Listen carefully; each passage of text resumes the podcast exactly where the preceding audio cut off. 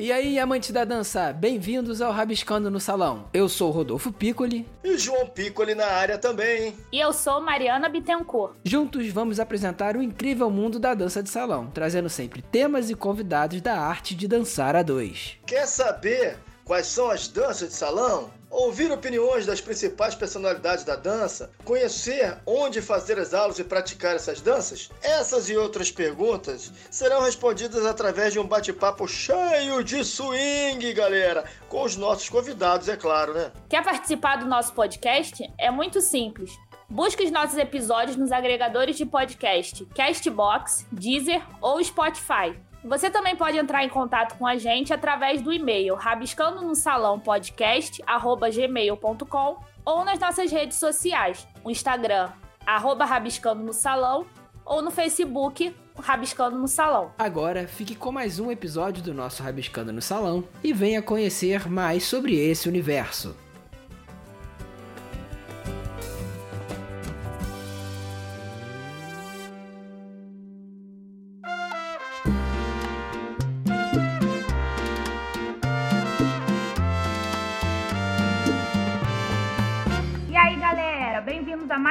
Episódio do nosso podcast dançante, o Rabiscando no Salão. E hoje nós teremos a honra de receber aqui para o nosso bate-papo não só um, mas dois convidados super especiais para continuar a nossa série sobre os eventos da dança de salão. E o nosso papo de hoje vai ser sobre um evento que é o Senhor Bolero. Nada melhor do que convidar os criadores desse evento. Então sejam muito bem-vindos ao Rabiscando no Salão, Flávio Marques e Yasmine Zangrão. Fala aí, galera, beleza? Oi, gente, Yasmine aqui. Sejam bem-vindos, obrigada. Então, galera, para começar aqui, hoje a gente vai fazer um pouquinho diferente do que a gente faz normalmente. Queria pedir para os nossos convidados contarem um pouquinho como é que começou a parceria deles. Conta aí pra gente. É, começa.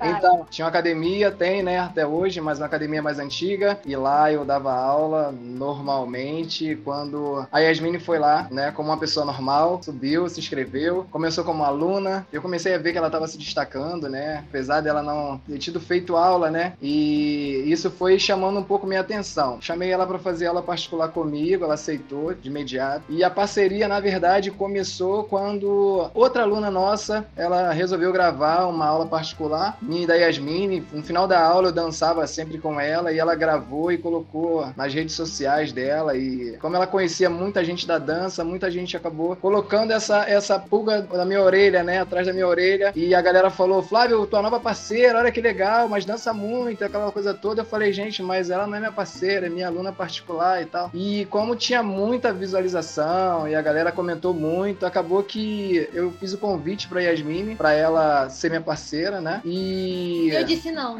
ela disse não a princípio por conta de trabalho, várias questões. Ela não. não enfim, ela não, não tava querendo ser profissional da dança, mas quando as coisas têm que ser, não adianta, né? Tem que ser, tem que ser. Aí eu consegui fazer com que ela aceitasse fazer uma apresentação comigo ela foi pegando gostinho, foi pegando gostinho, até o dia que ela resolveu aceitar sem muito compromisso, para não atrapalhar o serviço dela, né, a, vida dela particular. Aí a gente conseguiu fazer com que tivesse um tempinho, né, pra, pra gente ensaiar, e aí a gente começou a fazer as apresentações. A princípio ela começou como minha aluna, eu sempre apresentava ela como minha aluna, mas aí depois de um, de um tempo eu já vi que ela ia ficar melhor do que eu, né, eu falei, cara, ela vai ficar melhor do que eu, não adianta. Então resolvi, ela também resolveu né, é, estudar um pouco mais e aí começou a parceria. Foi tipo assim, né, Esme? É, eu comecei, como várias pessoas que podem estar ouvindo a gente, não dançava, não conhecia dança de salão, subi buscando melhorar a qualidade de vida, fazer um exercício, melhorar minha autoestima, que é um, algumas das coisas que nós buscamos quando procuramos a dança de salão. Encontrei com muito sucesso isso na dança de salão, mas não imaginava que eu fosse me identificar tanto com tudo isso. Aí teve a proposta, no começo eu realmente fiquei só ajudando ali, dando aula com ele, eu não abria nem a boca. E aí depois de alguns anos eu resolvi que ia realmente entrar de sócia dele. E aí eu larguei a minha carreira à época. Hoje eu já trabalho novamente no ramo, mas fiquei algum tempo trabalhando só com dança como sócia dele na escola, administradora. E aí fui realmente me enfiar de cabeça nos estudos, entender um pouco mais sobre o que eu fazia, entender um pouco mais sobre dança de salão para que eu pudesse me colocar na sala de aula, que era uma coisa que eu sentia bastante falta falta e também queria entender melhor o que eu fazia para eu poder também começar a andar para frente, né? Começar a subir algumas etapas. E foi quando eu comecei a procurar cursos e comecei a procurar material de leitura, bibliografia e graças a Deus e a esse esforço a gente conseguiu chegar no ápice da nossa carreira que foi sem dúvida o Senhor Bolero. Sim, eu sempre fui um cara que sempre deu espaço para a professora dar aula, falar, né, colocar o, o que ela se colocar, falar o que ela acha, o que ela acha correto, né? Porque a dama, é, eu acho que na, ninguém melhor do que a dama para falar o que realmente tem que ser feito, porque o cavaleiro às vezes dá aula sozinho, mas nem sempre ele dança como dama, nem sempre ele treina como dama. Então acho que a dama, ela tem mais autoridade para poder falar, né? Eu sempre dei essa liberdade, mas ela sempre tinha um pouco de dificuldade, né? não tinha muita segurança para falar. Então por isso essa busca toda aí, fez curso de professores com Jaime, é, fez bastante coisa, estudou é, bastante com algumas pessoas e hoje é hoje é a senhora bolero. Não, hoje eu tô melhor que tava antes. O legal é que o Flávio começou a falar dele falando que a Yasmin entrou como uma pessoa normal. Continua sendo uma pessoa normal ou já tá danificada igual todo mundo da dança é um pouco? Tô danificada. ela não tá danificada, né? Ela agora é uma pessoa normal que dança, entendeu? é uma pessoa especial. Realmente, eu costumo dizer, já escrevi isso em algumas redes sociais, que ela não muda a pessoa, sabe? A dança ela não me mudou, mas ela potencializou coisas dentro de mim. Então, eu me tornei é, algumas coisas em mim que eu não que não haviam despertado, foram despertas através da dança de salão. Eu me descobri melhor como mulher, eu descobri melhor o meu corpo, eu descobri melhor uma forma de me relacionar com outras pessoas, é, eu descobri um ambiente mais democrático, eu descobri um ambiente onde você pode ser quem você é. Eu fiz grandes amigos, pessoas incríveis dentro da dança de salão. Então eu posso te dizer que, para mim, a dança de salão ela não é uma transformação. Acho que ela potencializa o que tem de melhor em você, ela coloca para fora coisas que você às vezes gostaria e que você às vezes não tem coragem. Eu era muito tímida, era uma pessoa de sempre muito comunicativa, mas nunca gostei de chamar atenção, nunca gostei de ser o centro das atenções. Tinha uma autoestima que não era das melhores. Então a dança me ajudou muito nesse sentido, demais mesmo. Me fez enxergar quem eu realmente era, potencializou isso ao máximo. Hoje eu sou muito feliz e não me arrependo nunca de ter iniciado essa atividade na minha vida. Foi muito bom. Então você recomenda a dança, pessoal? Nossa, sem dúvida. Além de uma questão de saúde corporal, que eu acho que se você souber aproveitar isso, não faltar as suas aulas, entender que tudo aquilo que você está fazendo vai fazer bem pro teu corpo, pra tua coluna, pra, pro teu equilíbrio, como se colocar, né? Como, como colocar o seu corpo no ambiente, no espaço, cara, é totalmente saudável para sua mente. Então é um ambiente incrível. Recomendamos. É uma atividade completa. Benéfico em todos os sentidos, né? Mentalmente, corporalmente, fisicamente, com certeza. Uma coisa que vocês falaram que eu achei bem legal, que isso é um mito, na verdade. Eu acho, eu vejo que isso vem mudando, né? Que a gente tem alguns alunos que já são mais velhos, tiveram aula, né, com pessoas mais antigas, e tem muito esse mito de que o cavalheiro é central na dança e a dama tá ali só quase em enfeite, né? Tá ali meio que pra acompanhar. E isso que vocês falaram, vocês dividem, né? lá na, na escola também, lá com o João, a gente também divide o ensino, porque o homem não tem a mesma vivência que a mulher tem dançando. Então, um não pode falar pelo outro. Óbvio que o professor, né? O cavalheiro que é professor, ele sabe fazer o movimento da mulher tecnicamente. Mas, assim, de repente, a sensação que aquilo passa, uma explicação mais clara, é a mulher que vai saber passar, né? Assim, o contrário também. Eu danço de cavalheiro na escola, mas eu sinto que eu não tenho o mesmo domínio, a mesma sensação que o João tem, que é o professor, qualquer outro professor vai ter. São coisas distintas que se completam, né? Mas um nunca vai substituir outro. Entendo. É, o Flávio sempre me deu muito espaço, entretanto eu vejo e acho incrível hoje o espaço que as mulheres têm galgando dentro da dança de salão. Vejo profissionais incríveis dando aula sozinhas e fazendo muito bem os papéis de condutor e de conduzido. Eu acho isso muito incrível porque realmente não é fácil. Então eu tiro meu chapéu, bato palmas e isso é uma abertura muito grande de mercado para mulher. Ainda existe o preconceito, sim, existe, mas se o homem fez isso durante tanto tempo, eu tive professores só homens durante muito tempo. Flávio, por exemplo, ele não tinha uma parceira. Eu vejo que esse espaço e essa queda um pouco do gênero, né, da necessidade de atribuir gêneros dentro da dança de salão, isso tem caído muito para mim é algo muito positivo. Então, eu vejo profissionais incríveis, mulheres fazendo um trabalho maravilhoso sozinhas, como muitos cavaleiros fizeram durante muito tempo sozinhos, também sem parceiras. Então, isso para mim é uma evolução incrível. Acho que a cabeça cabeça das pessoas tem aberto bastante. E ao mesmo tempo eu acho que se eu, te, eu trabalho com ele, né? A gente trabalha juntos, dando aula. Eu gosto de dar aula com ele. Eu não dou aula sozinha em sala de aula. Quando eu dou aula sozinha, geralmente dou aula para damas, fazendo coisas de conduzidos, né? Então, não, não costumo dar essa aula sozinha. Gosto de trabalhar com ele, gosto de dar aula com ele, gosto de ter essa troca com ele. Acho que é só mais uma forma. Todas funcionam. A que nós escolhemos é essa, né? A gente trabalha assim. E é incrível, porque a gente tem uma troca muito legal, porque eu tenho uma visão que às vezes ele não enxergou, ele também vai e me complementa. Isso é muito bacana. A gente tem o privilégio de poder dar aula juntos e da gente ter essa sintonia em sala de aula e mais do que isso, esse respeito pelo espaço do outro e pelo pensamento do outro. Quando a gente conseguiu atingir essa linha aí, essa sintonia fina, a nossa aula começou a ficar muito mais robusta, ficar muito mais completa. Então, o que você falou, realmente, pra gente que trabalha com esse modelo, né, de Cavaleiro Dama, funciona muito, porque são visões diferentes, são apontamentos que às vezes um não vê e o outro vê, então a aula fica muito completa. Pra gente funciona muito bem. E o aluno acaba tendo referências também, né? É, ele é tem o... referências masculina, feminina, tem o ponto de vista de quem tá conduzindo, ponto de vista de quem tá sendo conduzido. Tem damas que gostam bastante dessa questão da feminilidade mais apontada, né, dentro da dança, buscam muito isso, então eu consigo fazer isso bem, mas é o que eu digo, é um modelo que nós escolhemos. Quem faz isso sozinho e trabalha e estuda e consegue desenvolver isso sozinho, eu realmente bato palmas porque é um trabalho difícil e eu sei que tem tanto homens quanto mulheres que fazem o papel dos dois de forma exemplar. É impressionante, eu fico bastante impressionada e é um trabalho que a gente tem que realmente tirar o chapéu. O legal é que hoje tem muito espaço para tudo e eu acho que todos os modelos estão sendo aceitos com mais empatia, com mais facilidade. Eu acho que isso é muito positivo para a dança de salão.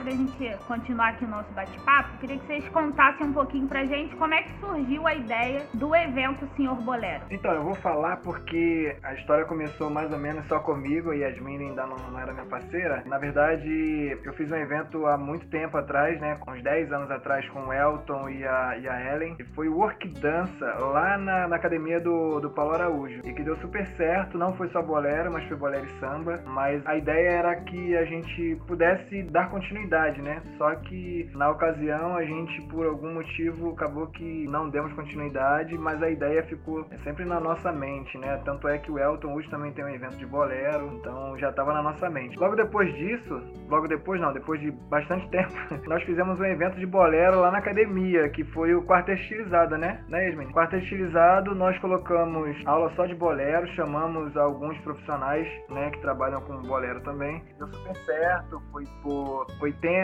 80 e pouquinho, quase 90 pessoas dentro da nossa academia. E daí surgiu a, a coragem, na verdade, né, de investir num, num, evento maior. O pensamento foi, já que nós fizemos aqui na academia e, e deu essa quantidade de pessoas, eu acredito que se a gente fizer num lugar maior, tiver mais 30 ou 40, né, além do que já vieram, é, a gente consegue manter o evento e vai ficar bacana. E na verdade esse pequeno evento que foi o quarto estilizado acabou dando uma luz pra gente, né? E uma coragem também para a gente poder dar ter esse pontapé, ter essa coragem, né, de, de, de, investir no evento que realmente o Nada. workshop, o evento grande de bolero, na ocasião era, era muito difícil, as pessoas não, nunca tinham coragem, na verdade, não acreditavam no que faziam, né? Muita gente falava que trabalhava com bolero, que bolero é isso e aquilo, mas na verdade não investiam no, no que acreditavam. E esse evento do Quarto Estilizado deu essa coragem pra gente. E aí surgiu a ideia do nome, eu, eu a princípio dei o nome, é, e aí Yasmine não aceitou, falou que não era legal, e nós ficamos atrás de outro nome, porque o Quarteto Estilizado, na verdade, na nossa cabeça, não era um evento de grande porte, né? O nome não era um nome bacana. É, não foi pra... criado para ser, na verdade. Naquele foi criado para ser um evento mesmo da escola e tal. Sim, sim. Flávio tem uma visão empreendedora meio mais ampla do que a minha, ele falou, cara, esse não vai funcionar pro evento que a gente quer fazer. E aí ele surgiu com o Bolero, que inicialmente eu torci o nariz, achei que fica bom, mas ficou excelente e tá aí. Flávio sempre teve essa vontade de ter um evento com a cara dele, né? E durante muito tempo a gente deu aula no evento de outros profissionais, foram experiências incríveis pra gente, tanto como profissionais como potenciais donos de um evento, né? Sim, sim. E a gente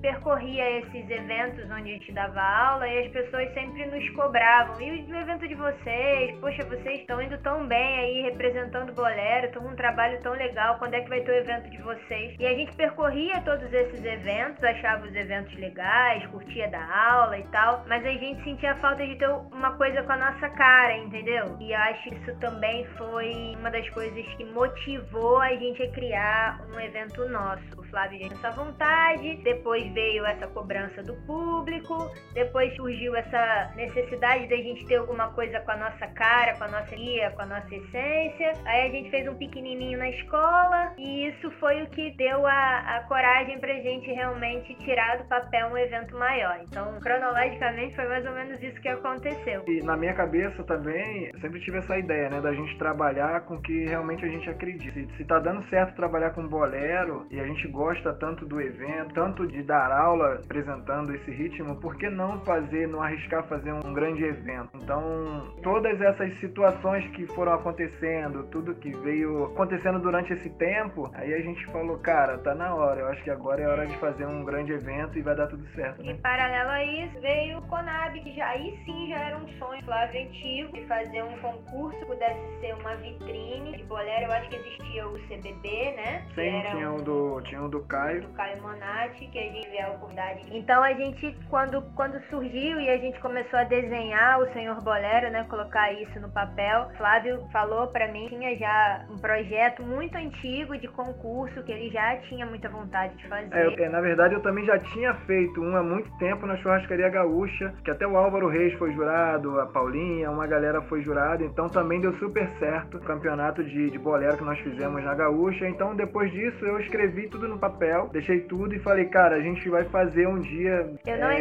existia, tá, é gente? certeza, né, que vai dar certo, a gente Era faz. ele Inclusive, com mais alguém. Inclusive, a- o Caio Monati na época, o próprio Ramon, eles, eles não tinham eventos ainda, tinha campeonatos ainda. Ah, é, E- perdão, esqueci do Ramon, né? Teve É. o campeonato do Teve Ramon, do Ramon também. também. E, e eu, eu mostrei pra eles o campeonato que eu tinha inscrito, que tava tudo inscrito direitinho, bonitinho, e eles até pegaram um pouco a minha ideia também e colocaram no campeonato deles. É, deixa eu falar uma coisa pra vocês. Pra- só pra gente posicionar o nosso público, Ramon é um profissional de onde? Ramon Oliveira, profissional lá de ele Agora é agora de tá São onde? Gonçalo. Ele tá em São Gonçalo. Ele é dono dele. do, ele é dono do evento, ele era dono do evento Estilizando, que tinha agora é o Estilizando Bolero em Alto e Nível, né? Alto O Ramon foi o criador do Bolero em Foco, né? É, ele já vem nessa empreitada há bastante tempo, então ele foi o criador e idealizador do Bolero em Foco, depois ele trouxe Estilizando, e e depois agora o ele Bolero em veio Alto com o Bolero em Nível. Alto Nível, é um cara que também já luta pelo Bolero há bastante tempo. E dentro de um desses eventos, que foi, não sei se foi do Estilizando, ele, ele colocou um concurso bem legal, a gente foi jurado. Foi. E a gente também teve a oportunidade de presenciar os, os concursos do Caio Monati, que também é um profissional, tem uma escola é, aqui na... Tijuca. Aqui perto da Tijuca. Desculpa, mas não Estácio. chega a ser Tijuca, ali é Estácio. Tem uma escola ali também. Ele fez muitos anos o CBB, que foi o Congresso, Brasileiro de Bolero. Nós demos aulas Várias e tal, foi, foi bem legal. Deixa eu aproveitar esse gancho de vocês aí, só pra gente ilustrar bem aí. Vocês acham que os congressos de ritmos específicos, de estilo de dança específico, mas com ritmos específicos, de salsa, de forró, de zouk, é, de bolero, eles são realmente o caminho, é o sucesso certo ou não? Existem outras formas? O que vocês acham disso? Bom, na minha opinião, eu acho que não é uma fórmula. Existe uma fórmula mágica. Eu acho que sendo ou não multirritmo, vai depender muito do teu trabalho em cima do congresso para que ele funcione. E do objetivo de cada um, né? Então, assim, eu acredito no congresso, no workshop, em ritmo individual. Eu acho que funciona, é, mesmo sendo com bolero, né? Que tem esse estigma antigo de ser uma dança de velho, entre aspas, tá? Porque é o que a gente escuta, né? Tu fala como se fosse velho, como se fosse pejorativo. Fala que é lento, como se fosse pejorativo. Então, existem muitos estigmas e pensamentos errados sobre o bolero. Com relação ao samba, parece ser mais simples para eles por conta dessa popularidade do samba, né? Mas, cara, a gente acredita muito no que a gente faz, a gente gosta muito de bolero, não é uma escolha porque a gente acha que tá na moda, não, a gente acredita, é o ritmo que a gente, e na verdade, trabalha em vez, assim como você vê profissionais hoje trabalhando só samba, um montão aí no mercado, nós somos um casal que trabalha bolero, e tudo bem, sabe? A gente dança, outro dá aula de outras modalidades, mas a gente escolheu trabalhar com bolero como produto carro-chefe da nossa carreira. E eu acho que a forma que você desenvolve, planeja, faz acontecer o seu evento é que vai fazer diferença. Sendo ele de, um, de uma modalidade, o sucesso vai estar na tua capacidade de fazer o evento acontecer com qualidade.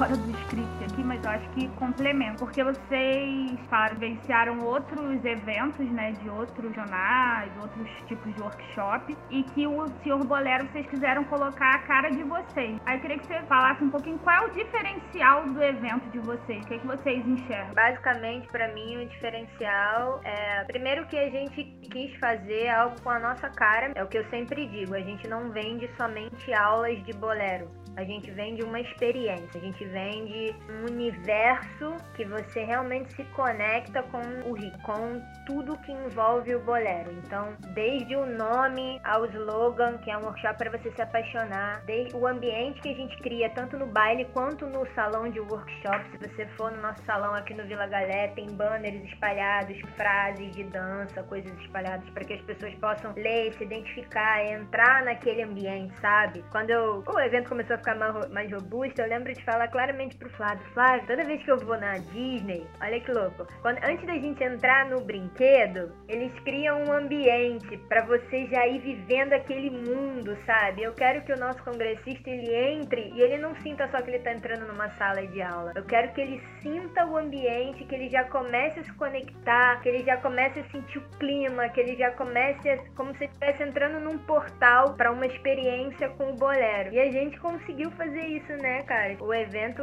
é mais ou menos isso aí que a gente quer promover. Mais do que conhecimento, né? Mais do que aulas, mais do conteúdo, uma experiência com tudo que o bolero pode te oferecer. Então é um ambiente ali para você aprender um pouco sobre a essência do bolero, para você trocar um pouco com as pessoas que estão ali. Você entra, o ambiente é todo desenhado para que a pessoa se sinta todo é, mergulhado no que o bolero representa. E o Flávio ajuda muito nisso porque ele tem uma visão de espaço, tanto no baile, que ele decora tudo da cabeça dele, salão, ele enxerga isso e conseguiu botar o que, tudo que eu falei para ele, ele pegou e transformou isso tudo em realidade. É, e a ideia também era fazer fique tudo muito leve, né? Tranquilo, porque as pessoas costumam fazer eventos e fica tudo muito mecânico, muita técnica, as pessoas ficam ali, parece que estão num velório, sei lá, um negócio estranho. É, eu tenho essa impressão, assim. Eu não, eu já deixo o pessoal à vontade, eu já brinco, eu já falo um monte de brincadeira, sacanagem. Eu, entre uma aula e outra a gente faz umas brincadeiras. É, a gente não vende agora só mais movimentos e passos, é o que a gente normalmente vê nos outros eventos também, né? O pessoal fica muito focado em passos, aquela coisa toda. E a gente acaba mostrando um pouquinho mais do, do fundamento, de algumas coisas. Serve para pessoa dançar bem, né? E não só é, o, o, o, passo. Então, ficar a nossa cara é um pouquinho disso, trazer um pouquinho pro nosso lado, né? Do jeito que a gente acha que funciona a nossa dança. Então a gente acaba ficando mais à vontade dentro do nosso evento para falar as coisas que a gente acredita, né? As coisas que a gente acredita que seja legal para você dançar bem. A gente às vezes vai em alguns eventos, né? A gente fica meio preso, querendo falar algumas coisas, mas a gente fala, cara, mas essa pessoa pensa diferente. A gente vai falar uma coisa e contra com que o, pessoa a pessoa que tá organizando o evento gente. vende, aí fica chato, entendeu? Porque aí o cara fala uma coisa, você fala outra. Tá dando aula provavelmente para muitos alunos dele, então a gente, óbvio, tem essa, essa ética, essa preocupação. É, é, o, que, é o que entra na, na parte agora da essência. Uma vez um profissional falou pra gente, a gente trabalhava muito com passos, né? Com sequência e tal. E eu sentia muita falta de outras coisas. Sempre achei que a identidade da nossa dança, apesar de o passo mais procurado, era muito além disso. E a gente foi para um workshop, e a gente também estava meio participando da organização, também era um senhor bolero fora daqui, e um profissional que a gente respeita falou isso pra gente. E deu aula de musicalidade no workshop. Quando ele terminou, ele falou: Você sabia que, gente, que eu dei, preparei a minha aula toda baseada no que vocês fazem? Eu estudei tudo que vocês fazem e eu dei aula. Eu dei aula do que vocês têm costume de fazer. Quem tinha que estar dando essa aula era vocês. Vocês têm que começar a dar aula um pouco mais do que vocês realmente fazem. As pessoas elas querem não só fazer o passo, elas querem fazer o passo como vocês fazem. Isso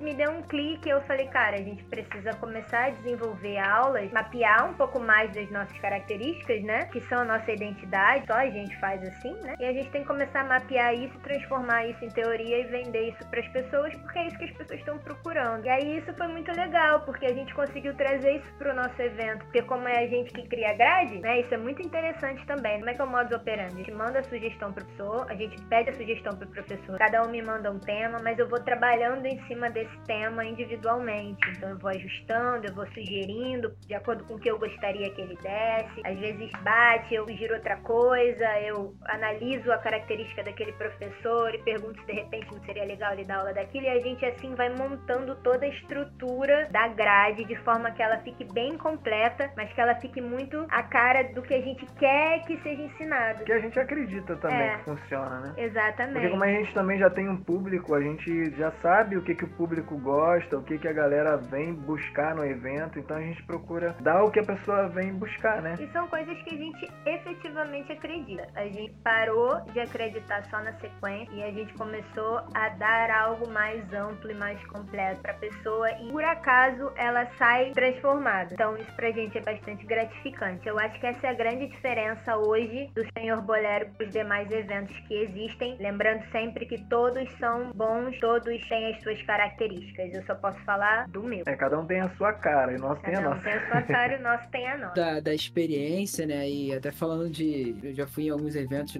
não só de dança, né? Você falou da Disney, eu achei interessante. Que eu já fui um no, na CCXP, que é lá em São Paulo, que é uma feira de quadrinhos, enfim. Vai mais ou menos nessa direção. E eles falam muito disso da experiência, né? Então, como os eventos que fazem a experiência te envolvem, né? Não simplesmente vendem um produto, mas envolvem para que você fique naquela atmosfera legal, porque envolve e é uma experiência realmente transformadora, né? Então, vocês acabaram de citar essa ideia de evento sendo uma experiência e não só lá para você adquirir um produto e sair, senão poderia ser uma loja. Você vai lá, pega aquele produto e sai. Na loja não necessariamente tem a experiência, né?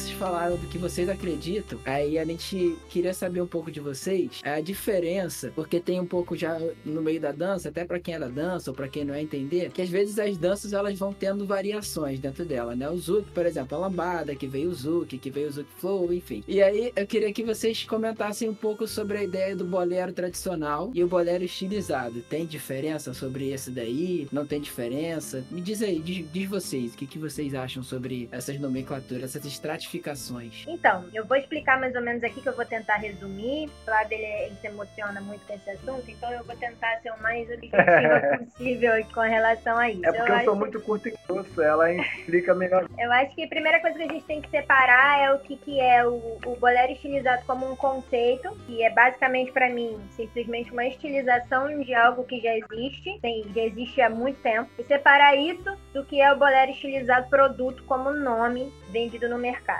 tá? São coisas diferentes e elas têm momentos históricos diferentes dentro da dança de salão. Então eu acho que o bolero ele já vem passando por estilização há muito tempo, muito antes de eu existir, muito antes de repente do Flávio existir. Então, o bolero ele já vem sofrendo transformações desde sempre. Ele chegou um momento que ele começou a ser dançado aqui. Eu vou tentar achatar essa linha do tempo para não ir muito lá atrás, mas vamos partir aí do momento que o bolero carioca já era dançado aqui no Rio de Janeiro e eu tô falando do Rio, tá, gente? Mas a gente não pode nem resumir bolero ao Rio, porque bolero já é dançado em outros estados do Brasil. A gente conhece professores que dão aula há 40 anos e que já davam aula de bolero em outros estados bem distantes daqui. Então eu sei que esse eixo Rio-São Paulo, às vezes a gente traz tudo muito para cá, mas a gente não pode desprezar em momento nenhum o trabalho que é feito no Brasil inteiro, aí, norte, nordeste, centro-oeste. Então, resumindo, conceito, né, de estilização do bolero é o conceito de estilização, é você pegar algo que já existe, pegar as estruturas daquilo ali, adicionar elementos transformadores, eu chamo de elementos transformadores, e assim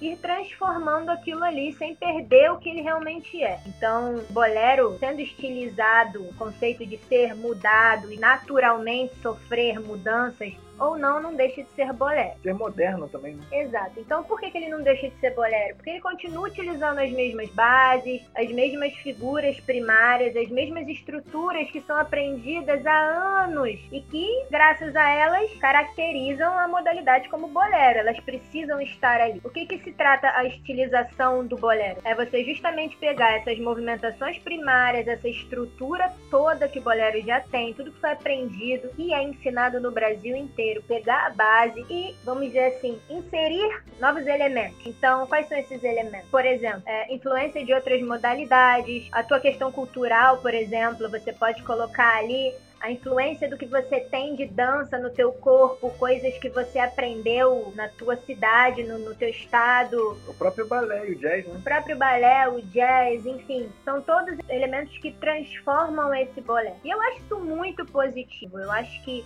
isso faz parte, né? Essa mudança, essas transformações, eu acho que precisam existir até para que a modalidade ela ganhe longevidade. Então, acho que isso é muito natural e eu quero deixar claro que isso é um fenômeno de baile, é um fenômeno que acontece muito individual. As pessoas têm a sua criatividade, cada pessoa tem o seu corpo, cada pessoa tem a sua, a sua essência, seu aprendizado, tem o seu histórico dentro da dança e ela vai inserindo isso na dança dela e vai mudando. É, coisas que você gosta de escutar, músicas que você gosta de escutar e como você gosta muito de bolero, você vai lá e tenta dançar aquela música é, utilizando o bolero. Isso é estilizado isso é promover mudanças e alterações dentro do que já existe. Então é isso. Para quem não dança, é, é, um processo natural e é um processo totalmente, vamos dizer assim, individual, sabe? Que acontece dentro dos salões de baile, não é algo acadêmico, vamos dizer assim. E aí vem o fenômeno do produto, né? Aí a gente já vai achatar um pouquinho mais a linha do tempo, trazer essa linha do tempo um pouco mais aqui para uma década atrás, mais ou menos, um pouco mais de uma década atrás. E eu não vou entrar no mérito de quem deu, como surgiu o nome e tal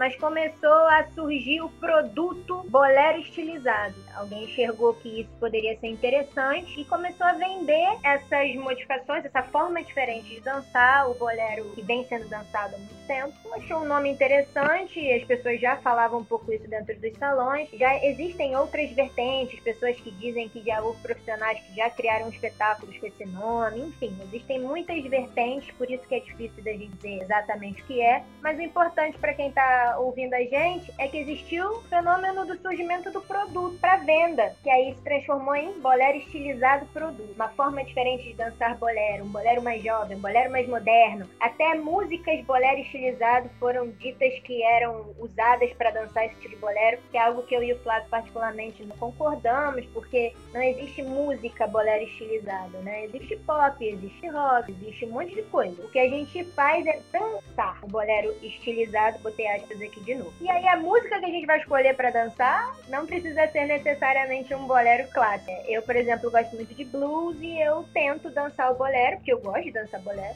e eu tento dançar bolero no blues. E aí é um desafio para mim. O que eu vou fazer para funcionar vai depender da minha criatividade, vai depender da capacidade de, do meu cavaleiro de ouvir, ou da pessoa que vai me conduzindo de ouvir, vai depender da minha musicalidade também. Mas voltando aqui ao produto. Esse produto começou a ser vendido com esse nome, bolero estilizado, mas ele não deixa de ser bolero, tá? Ele só virou um produto. Ah, Yasmin, mas isso é positivo? Isso é negativo? Isso foi muito positivo. Eu acredito que o novo é sempre bem-vindo, sabe? Eu acho que a gente precisa se desconstruir e aceitar as novidades. A convir que a criação desse nome e jogar esse nome no mercado como algo novo deu um gás, deu uma roupagem nova ao bolero, trouxe muita gente que não conhecia o bolero para dentro da modalidade, muitas turmas foram abertas. Então eu acho que foi sim algo muito positivo. Poderia ter dado mais certo se todo mundo pensasse igual, mas como cada um pensa do seu jeito e quer vender do seu jeito, aí acaba confundindo um pouco a cabeça do, de quem está comprando produto. Né? Uma das coisas que a gente acredita muito é que o bolero estilizado ou a estilização do bolero, que vão como quiserem, ele não pode ser um, ele não pode ser fechado em arestas, ele não pode ser colocado dentro de uma caixa e definido que ele é assim, porque para mim isso perde completamente o sentido de ser algo agregador. Então, se eu estou falando que a estilização do bolero aceita um monte de informações novas para que ele sofra transformações, não há o que se falar em botar ele dentro de uma caixa e falar que ele tem que ser assim. Então eu acho que o mais legal da estilização do, de uma modalidade qualquer é, é você, você dar. Liberdade, é né? você, poder aceitar essa liberdade. Então a gente acredita nisso. Cada um precisa expressar e criar a sua própria forma de dançar. Isso sim é estilizar, isso sim é, é o bolero. E outra coisa que é muito séria é a alteração das bases. As bases e a essência precisam ser mantidas e preservadas para que o bolero, independente de qual nome ele tenha, ele permaneça. Ele continue sendo bolero. Então, a base precisa ser a mesma, todas as estruturas primárias que a gente aprendeu, não importa a época, elas continuam existindo. E se você for olhar alguém que diz que dança bolero estilizado, você acha que você consegue criar em cima do bolero que você sabe. E começar a estilizar o seu bolero, você vai perceber claramente que tudo é feito a partir dessas bases. Então nada se cria do zero tudo é feito a partir do desenvolvimento e do desenrolar das bases e das estruturas que a gente já conhece. Então isso é imprescindível que seja mantido. Então é bolero, tá? As bases precisam continuar sendo ensinadas como elas sempre foram. A gente não pode desprezar tudo que foi feito até hoje com o bolero. E uma coisa também não exclui a outra. O fato de se eu quiser dançar de uma forma diferente, não quiser colocar esse bando de coisas, né, e criar essas transformações, tudo bem, são só formas de dançar dança. Então, não é nem ruim, nem bom, nem velho, nem novo. São só formas de dança. É isso aí. Yasmine gosta de falar, já viram, né? Pronto. Espero que eu tenha esclarecido isso daí. É a coisa mais simples do mundo, mas as pessoas gostam de polemizar esse assunto mais. eu queria só fazer um acréscimo. É, essa semana eu estava lendo um livro, que eu não vou ler a passagem do livro pra não ficar chato, mas é um livro que fala de cultura no geral, né? Aqui a gente está falando de dança, mas é, essas mudanças é inerente à cultura no modo geral todos os tipos de manifestação cultural sofrem esse tipo de influência. E isso é importante realmente para a resistência da, da cultura. Mas se você manter tudo tradicional, quando a gente pensa em tradicional, é uma coisa imutável, que é feito de uma forma sem alteração nenhuma. Mas assim, pensando aqui, dando um outro exemplo. Ah, um ritual indígena X era feito com a semente da planta tal. Hoje em dia eles têm missão industrializada e não deixa de ser a característica da cultura deles, mas são modificações que vão acontecendo. Mas o que eu acho que acaba tendo umas discussões na dança de salão que são, sim, sem propósito, é que muitos profissionais não enxergam essa diferença que você falou, da cultura da dança de salão e do produto dança de salão, independente da modalidade. Porque a partir do momento que você está vendendo aquilo, você coloca nome, você inventa movimentos X que são daquela dança, você estabelece parâmetros para passar aquilo para as pessoas, para vender um pacote X. Mas isso não quer dizer que da, a forma natural da cultura seja exatamente aquela, né?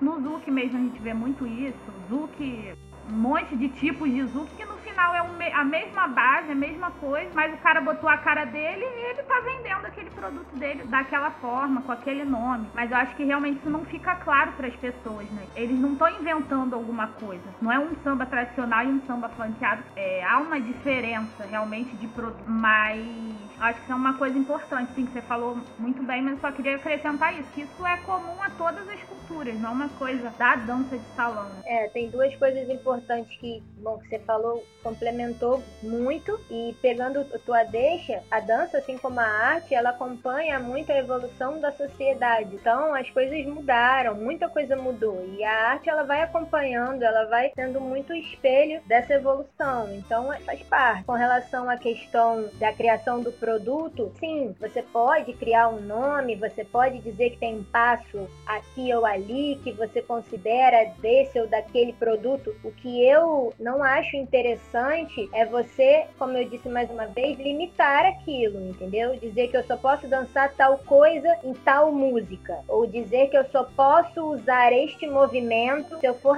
se eu estiver dançando assim ou assado. Essas obrigatoriedades que começam a ser criadas para que se justifique um produto é que eu não concordo muito. Não concordo bastante, porque aí sim eu acho que você começa a fechar em caixas e a limitar o dançarino, e a limitar o cara que está consumindo aquilo ali. E aí o que, que acontece? É aquele cara que chega no baile e aí tá tocando Zuki e o cara tá sentado. Aí ele chega e fala pro cara assim: Poxa, eu não dancei hoje porque você não tocou Zuki Flow, sei lá. Então, pô, eu toquei Zuki a noite inteira, ah, mas eu só danço Zuki Flow. Eu falo, cara, peraí, entendeu? Então eu acho que isso ainda é muito confuso. Por isso que eu evito de fechar em arestas que tá sendo feito. Eu não costumo dizer, isso aqui é assim, tem que ser feito assim, porque senão você realmente limita. Você só pode dançar bolero estilizado nessa música ou naquela música. Não, desculpa. Se eu quiser, eu danço bolero estilizadaço com um bolero super clássico que estiver tocando, sabe? Falando. E até, é, vocês falaram de não colocar em caixa, né? Que você tá falando aí, Yasmin. E acho interessante porque, assim, uma das principais características da dança, todo mundo que a gente conversa, seja aluno, seja profissional, é esse papel agregador da dança. E esse exemplo que você deu do Zuki, ou de qualquer outra dança, quando você começa a fazer subdivisões do mesmo estilo e você foca demais que só pode dançar numa música ou com uma, uma levada mais lenta ou com uma levada mais rápida. E aí você faz, faz uma lavagem cerebral no seu aluno e o seu aluno só consegue dançar aquilo quando vai dançar com outro no baile, então não agrega. Então você tem um baile com vários nichos no mesmo lugar e o que não é legal. O legal é realmente é o agregar.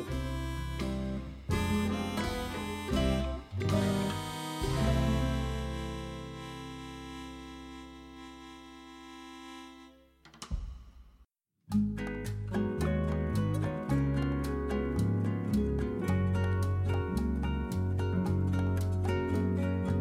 peguei esse gancho porque eu acho que uma das coisas legais na dança é esse agregar, você conhecer pessoas e poder chegar num baile e dançar com qualquer pessoa. E aí, já aproveitando pra gente encerrar, eu queria que vocês dessem um recadinho final. Primeiro, deixem suas redes, os contatos, redes sociais e que vocês convidem as pessoas a dançarem. Por que, que é bom dançar? Eu falei o meu ponto aqui, eu queria que vocês falassem também de vocês. Então, para vocês que estão nos ouvindo, né? A dança é transformadora, né? Transforma muito a nossa vida. Eu hoje, sinceramente, eu não me vejo sem a dança, né? Sem, sem poder dançar. A gente está numa pandemia. Eu acredito que todo mundo que já dançou, que dança, todo mundo está querendo ir para os bares, está querendo que tudo volte para poder dar continuidade, né? O que a gente sempre gosta de fazer, que é dançar. Então, você que está aí nos ouvindo, não tem coisa melhor do mundo do que esse universo da dança. Então, eu aconselho a você a conhecer a dança de salão, a dança no modo geral. E é isso. Sigam a gente nas nossas redes. Quem quiser conhecer um pouquinho mais de bolero, vai lá no Flávio Yasmin Oficial no Instagram, tá? Arroba Flávio Yasmin Oficial. A gente posta bastante vídeo, a gente posta movimentações. Tem a página do seu bolero também. Tem o arroba é, senhor underline bolero, que você acompanha a agenda do senhor bolero no Brasil inteiro. E você também consegue ver flashes do que aconteceu, tá? No evento, você consegue ver tudo isso que eu contei aí sobre a experiência, você consegue acompanhar, tá? É muito divertido, é muito legal esse ano, Deus quiser, faremos. E com relação à dança, que o Flávio falou é verdade, a dança ela não só trabalha o seu corpo, mas ela trabalha a sua mente, ela promove uma mudança de dentro para fora. Então, se você está procurando algo que possa trabalhar tanto com a sua atividade física, quanto ocupar a sua mente, quanto diminuir a sua ansiedade, quanto te ajudar com timidez, te ajudar com comunicação interpessoal, a dança salão ela é um, uma atividade completa para te dar tudo isso. Ela vai te ajudar a melhorar no seu trabalho, se você quiser colocar isso na sua empresa, vai te dar mais qualidade de vida, vai promover mais socialização entre você e as pessoas, você vai fazer amigos, você vai começar a frequentar o circuito de bailes que em breve vai voltar e é um ambiente incrível, um ambiente super familiar, um ambiente que, enfim, eu particularmente aprendi a amar. É super democrático, que é ótimo, né? Então, assim, você tá procurando uma atividade completa, você pode ter certeza que você vai encontrar isso na dança de salão e você não vai se arrepender. É isso aí, a dança é a qualidade de vida, né? Com certeza. E não importa onde você estiver, você, eu tenho certeza que no seu bairro ou próximo de onde você mora, você vai conseguir achar uma escola. E caso você não ache, você pode procurar pedir dicas aqui para o pessoal aqui do podcast, pedir indicações. Você pode procurar no Google, você pode procurar no Hotmart, tem um monte de gente lá vendendo produtos. Os produtos para que a dança de salão possa sobreviver ter sempre lugares para você praticar, para você aprender. Quanto a gente conta com vocês, mas eu tenho certeza que o retorno vai ser incrível para sua vida. Quem mora em Jacarepaguá, eu indico meu amigo Tom Piccoli.